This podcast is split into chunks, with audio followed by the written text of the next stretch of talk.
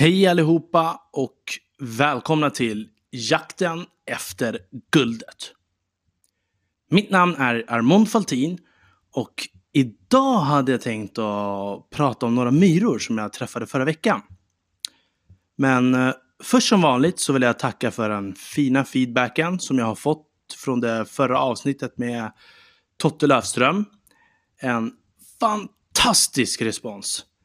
Och jag det var ju från era rekommendationer jag tog in honom. Jag hade ändå följt honom ett tag och jag tyckte han var en bra match. Så fortsätt gärna att rekommendera personer som ni vill höra och fortsätt med all feedback. Bra och dålig. Jag vill ha allt. Det är ändå er feedback som ger mig material att skapa de här poddavsnitten med. Så kom ihåg det. Fortsätt. Och eh, stort tack Totte. Och stort tack till alla kära lyssnare. Jag har även fått hänvisningar igen till att inte göra intervjuer varje avsnitt och att fortsätta göra som jag gör. Det tycker jag också är bra. Det är ganska svårt att få allt att matcha. Det har ju blivit en hel del ombokningar och det är sånt som sker. Men eh, jag måste erkänna, det kommer bli fler intervjuer framöver. Uh, jag startade podden med en blandning för att jag ville inte endast ha bara intervjuer. Jag vill ha samtal och annat också. Och som jag sa tidigare, hade jag väntat på 5 till 10 intervjuer innan man startar, då hade jag inte ens varit igång idag. Så att uh, man måste bara köra. Så jag har kört och utan att slå krokben på mig själv genom att vara låst till ett koncept. Uh, det har varit sjukt kul och lärorikt att få orientera sig runt alla ombokningar och tekniska fel och till att få starta en monolog. Monologen är ju det som tar absolut mest tid att förbereda sig på. Monologer och intervjuer är svåra på olika sätt. Um, jag vet inte, det, det, är nice att man får träna på lite olika saker och, och, att man samtidigt inte bestämmer själv. Utan att man blir knuffad dit av omständigheter. Perfect training av Podcast Training Camp. Monologen kräver ungefär fem gånger mer förberedelse än en intervju. Uh, vad jag tycker i alla fall. Uh, monologen är bara förarbete och optimering av tid. Och det verkar nice att få se framstegen i optimering av tid eh, eftersom man inte bestämmer när man blir tvungen att optimera tiden. och det är sjukt viktigt att få lära sig det. Att få känna pressen och stressen. Att tiden och timmarna på dygnet inte räcker till. Uh, mm. Och folk säger att tidsoptimering när man får barn, då blir man gudalik. Det är då man blir superman eller superwoman. Så då är det ganska kul att man får träna lite nu. Även om ni som har barn kanske skrattar åt mig eh, just nu när man gör den jämförelsen. Alltså, är man där och jagar guldet på den riktiga nivån, då är inte ens jag en tiondel i optimering vad jag är nu. Jag kommer ihåg när Businesspodden var igång och Josef Fallesen och eh, Mikael Arndt. Alltså, fy fasen! Där kan man snacka om grymma rackare på optimera tid och samtidigt ha världens gladaste och säljigaste röst. alltså, jag brukade skratta varje gång Josef kom in och började prata. Jag tyckte han var så jäkla proffs. Deras podd använde alla bitar som man ska göra när man startar ett bolag. Rikta in sig tydligt på målgruppen i målgruppen. Hitta ett sätt att involvera sin målgrupp i produkten. Få dem att känna delaktighet och skapa en religion i den gemenskapen man har. Och det var exakt det de gjorde. Lyssnarna var delaktiga varje vecka på två olika sätt. Vissa fick ringa in och ställa frågor direkt till entreprenörerna som var där på besök. Och andra fick pitcha in för att vara med och tävla.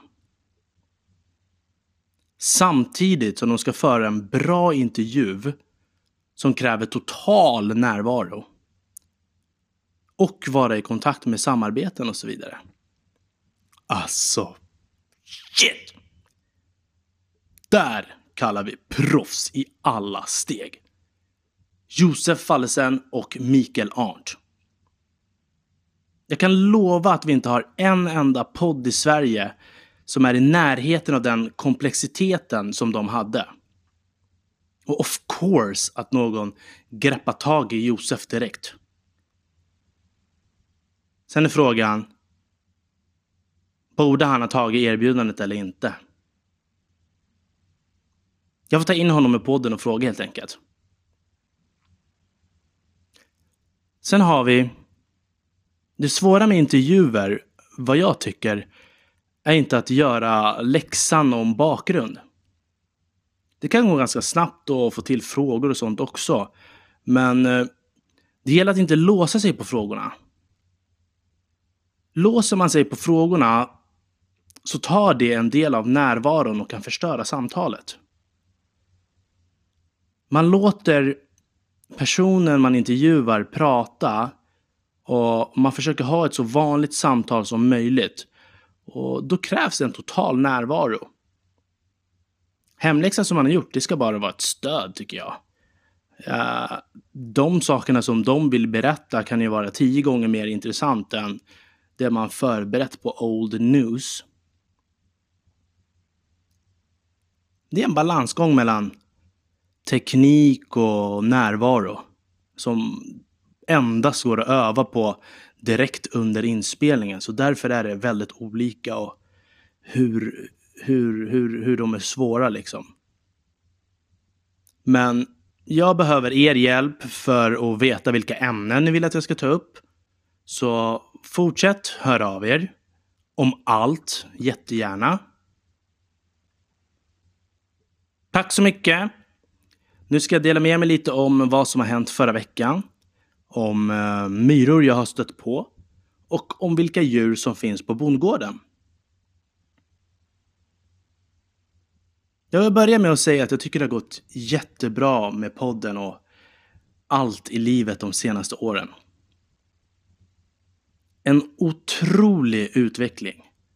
En bra närvaro och en stadig kurva uppåt i allt. Väldigt mycket nya intressanta personer som jag stött på och fått in i nätverket. Till viss del mer likasinnade personer på ett sätt. Förra veckan, vid två tillfällen, så stötte jag på två myror från olika myrstackar som har ingenting med varandra att göra.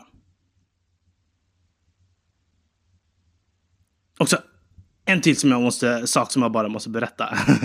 Varför jag kör gnabb ibland. Um, det är för att jag verkligen vill visa verkligheten, hur det ser ut när man gör en resa. Alla element och dimensioner. Så, de från olika myrstackar. Men de hade samma sak att säga. Båda ville påpeka att man är gammal nu, man missar allt det fina i livet och så vidare.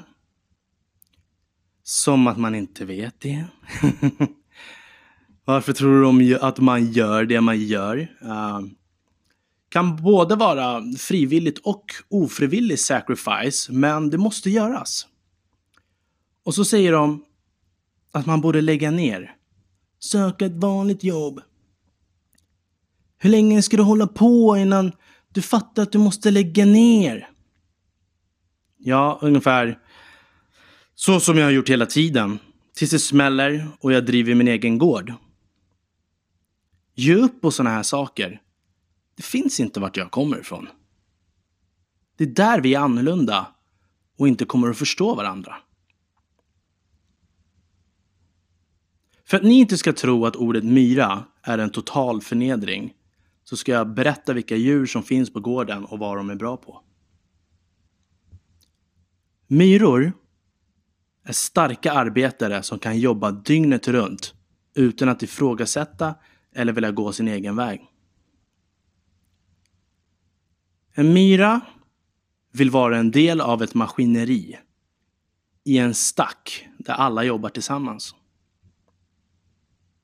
På så sätt är myror fantastiska arbetare och det finns ingen egen vilja och de kan arbeta tills de dör. Därför vill man ha myror på sin arbetsplats. Militaristiskt drillad personal i perfekt symmetri från ledningen. Oavsett vilket håll de går åt. Sen har vi får. Får ger värme och gemenskap till gruppen. De är långsamma om man behöver linda in allt i ull. Men de ger en mysig energi och får de andra djuren att känna harmoni. Fåren och myrstacken är ett måste på gården. Alla gör sitt. Alla djur är viktiga. Så har vi hunden. Hunden är stark, snäll, lojal, glad, uthållig. En perfekt ledare att följa.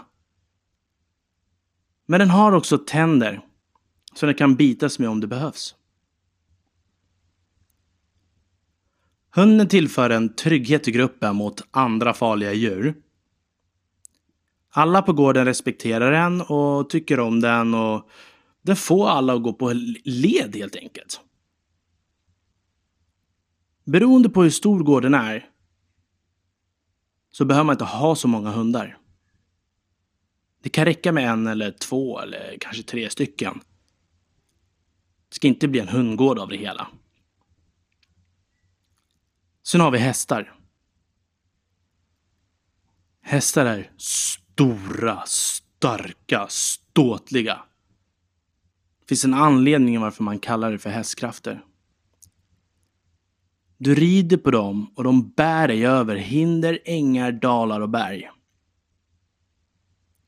Vart du än ska så rider de dig rakt in i mål. Hästen är gårdens racerbil.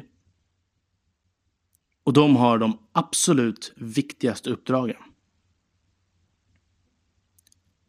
Det finns flera sätt att dra in pengar på dem. Men det krävs mycket omsorg och uppvaktning för att ha hästar. Så har vi rävar. Rävar är inte något som man själv tar in till gården. De brukar dyka upp på egen hand. Finnas där bland de andra djuren. Du kan aldrig äga en räv. Räven äger sig själv. Den är smidig och slug. Vet precis vad den ska göra för att överleva. Därför är det bra att ha rävar på gården. Även fast du inte äger den så är den slug och vis överlevare som snor andras byten. Glöm inte det. En smart strateg att ha i sitt lag när man vill göra minimum damage. Så har vi råttor. Råttor är som pesten. de kan sprida sjukdomar bland de andra djuren, tuggar hål på väggar och äter foder och lämnar avföring överallt. Men råttor är också överlevare. Så de är extremt svåra att bli av med. Så för att hålla koll på råttorna så måste man ha katter. Så katterna kan skrämma över dem till granngården istället och sprida sjukdomar där. Katter är ensamma djur. De har heller inte någon ägare. De är inte lojal till någon. Men de är där var maten finns och katten är en farlig jägare. Nästan för farlig. Katten är nämligen det enda rovdjuret som dödar på skoj utan att behöva äta sitt byte. Därför kan man heller inte ha för många katter på en, på en gård. De kommer att utrota andra fina smådjur som finns och förstöra ekosystemet.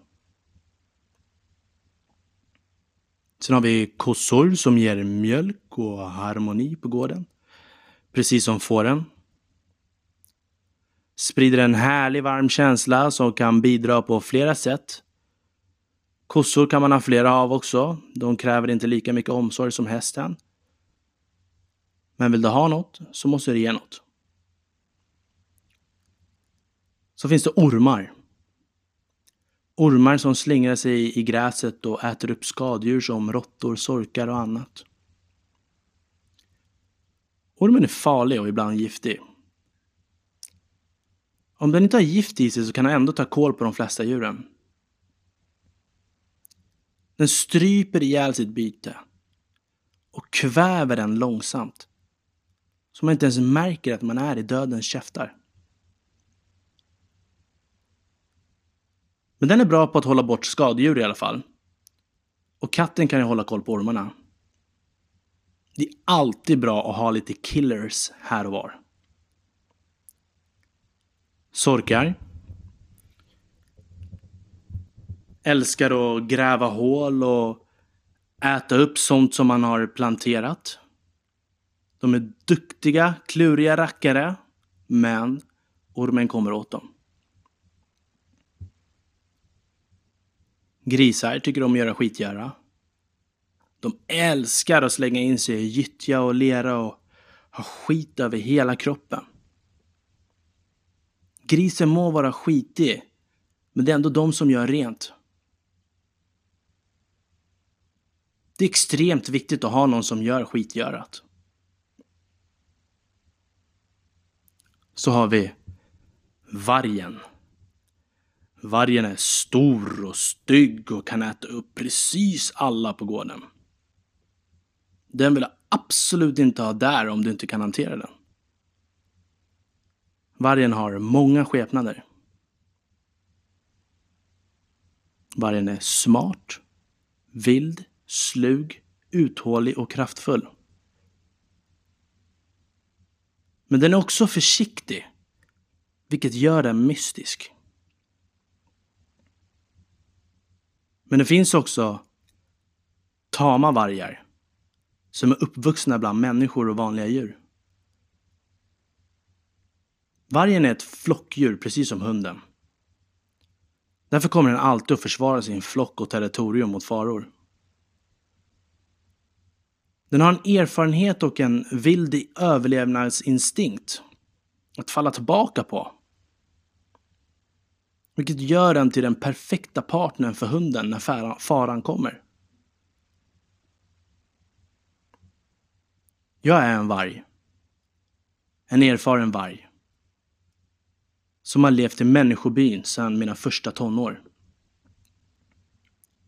Och sedan dess har jag ätit torrfoder. Med de vanliga djuren hundar, katter, får, kossor, hästar, råttor, ormar och rävar och så vidare. Men tiden innan, när jag levde som varg, var jag ändå inte som de vanliga vargarna. Jag förflyttade mig själv utanför flocken fast jag inte var utstött. Jag var nyfiken på det okända och ville ha mer än att bara hänga med flocken på ett låst territorium. Vargarna som jag sprang med var också ensamvargar. Men när vi sprang tillsammans så höll vi ryggen om varandra. Ibland så stöter man på andra fria, fria vargar ute i det okända. och då blir man glad istället för att bli arg. Som man skulle ha blivit om man var kvar i flocken. Om man hade haft kvar sitt vargflocksbeteende. Då hade vi attackerat varandra direkt och för att markera och skydda territorium. Men vi fria vargar vet att det är ett konstigt beteende. Vi ska heja och stötta varandra när vi ses. Det är inte ofta man sätter på en varg. Jag kommer ihåg en gång, nu kommer vi hoppa lite till ett senare tillfälle, men eh, när jag stötte på några vargar en gång när jag jobbade på ett storbolag och vi kom varandra nära direkt. Det är ofta så. Man vill hitta nya likasinnade som, ja, erfarna helt enkelt. Och redan efter första veckan hade oron spridit sig bland de andra djuren på gården. Det blev kalabalik och folk trodde att vi var ute efter deras positioner. Som att man ens var ute efter det. Man har ju bara hittat en kompis. Men på storbolag finns en del erfarna hundar och rävar. De kunde se en bit i framtiden. Kanske hade de rätt. Men det var ingenting för mig.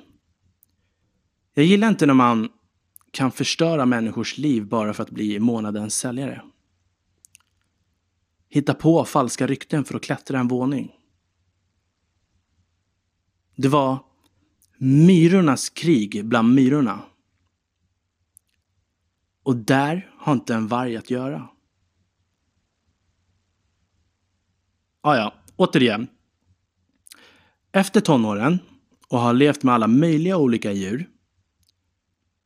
Och om man är vuxen. När man är vuxen så märker man att ingen vill ha en varg på sin gård. Det är inget man någonsin har tänkt på tidigare eller haft problem med.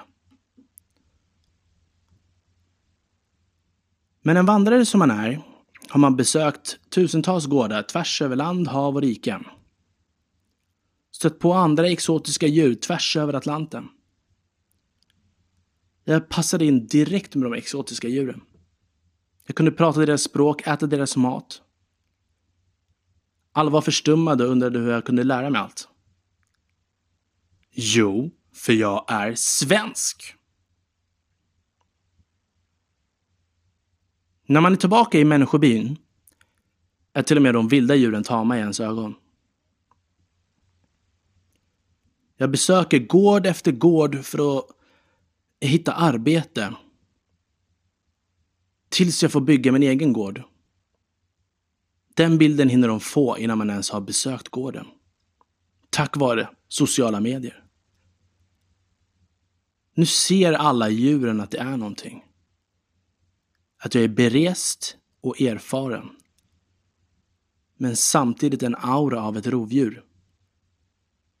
Det gör dem rädda. De tror jag är vargen som gömmer mig bland fåren för att äta och förstöra. Jag är inte den vargen. Jag är vargen som äter torrfoder och gillar att umgås med hundar och rävar. Men jag tycker om alla andra djur också. Och jag ser det som min plikt att bidra med min kompetens och erfarenhet som jag har. Men vargen kan inte göra kattens jobb. Och katten kan inte göra hundens jobb. Skulle det komma konkurrerande vargar från andra gårdar som vill söka föda då har de kommit till fel ställe. För här har vi också en varg. Så hade det varit. Hundens bästa verktyg. Men eftersom alla är rädda för det okända så blir vargen utstött vart han än går. Till slut orkar han inte söka sig till andra gårdar längre. Det har han vetat ett tag nu att han måste skapa sin egen gård. Och på den här gården ska han samla alla möjliga olika djur.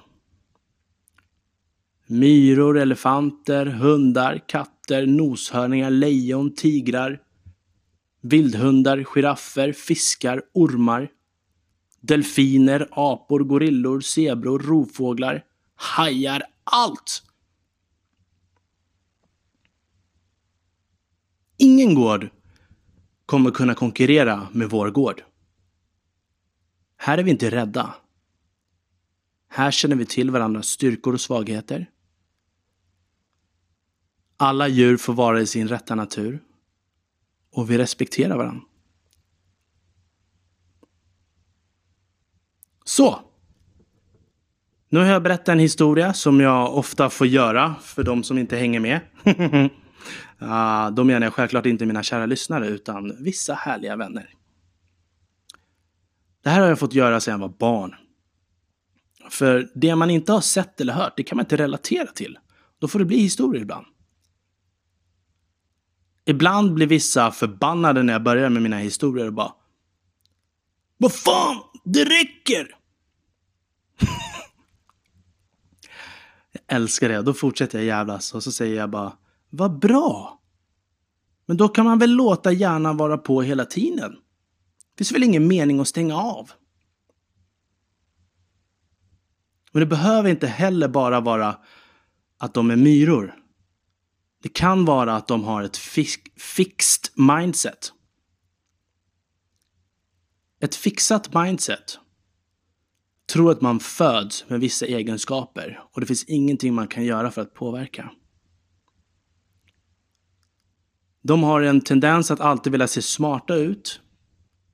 Och därför gör de så här. Nu ska jag läsa upp några punkter som definierar någon med ett fixat mindset. De undviker utmaningar, ignorerar kritik, har lägre engagemang, känner sig hotade av andras framgång och känner varför ska jag försöka? Intelligens är något, och talang är något man föds med. Sen har vi growth mindset. Growth mindset.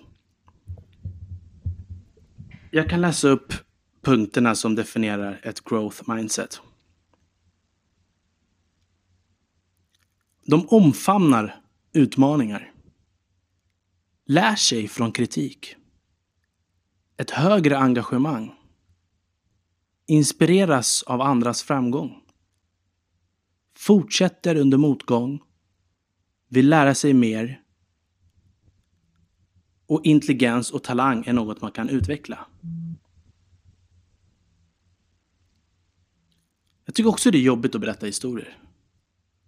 Jag vill kunna prata vanligt. Men med de som man kan prata vanligt med har oftast inte myrornas krig eller kryper och krälar i gräset. Vin och förståelsen är högre. Därför kräver också vi alla vår egen plats. Så slutkardemumman till myrorna, som jag stötte på förra veckan. Jag vet inte hur jag ska förklara bättre.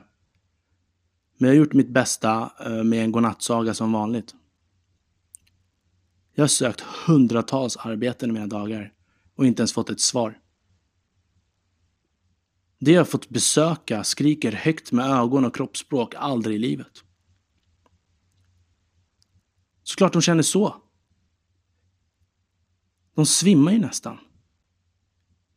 Jag har inte ens på min haki. Jag har sänkt min reatsu till 15 procent. Och det har redan rörts om i grytan på någon minuts vistelse. Det passar varken mig eller de som är där. Att gå på sänkt reatsu på 15% gör att jag nästan svimmar. Jag får ju ingen syre. Jag kan puttra på 25-30% kanske. Det har väl ändå nästan blivit normalläge nu för tiden. Men gör man det, då är de på bristningsgränsen att tuppa av. Och när ska jag få använda min haki? En stolt utvecklad superkraft som har utvecklats efter många års utmaningar och erfarenheter. Till för att tampas med de absolut bästa. Så. Det var allt för denna vecka. Jag hoppas att myrorna förstår. Ja, jag vet att jag inte är ett proffs. Som att man behöver vara ett proffs. All you need to do is do it. Tack så mycket. Vi hörs igen nästa vecka. Tack allihopa och tack för allt material jag får till podden. Keep it up. Jakten efter guldet mina vänner. Med vänliga hälsningar Armon Faltin.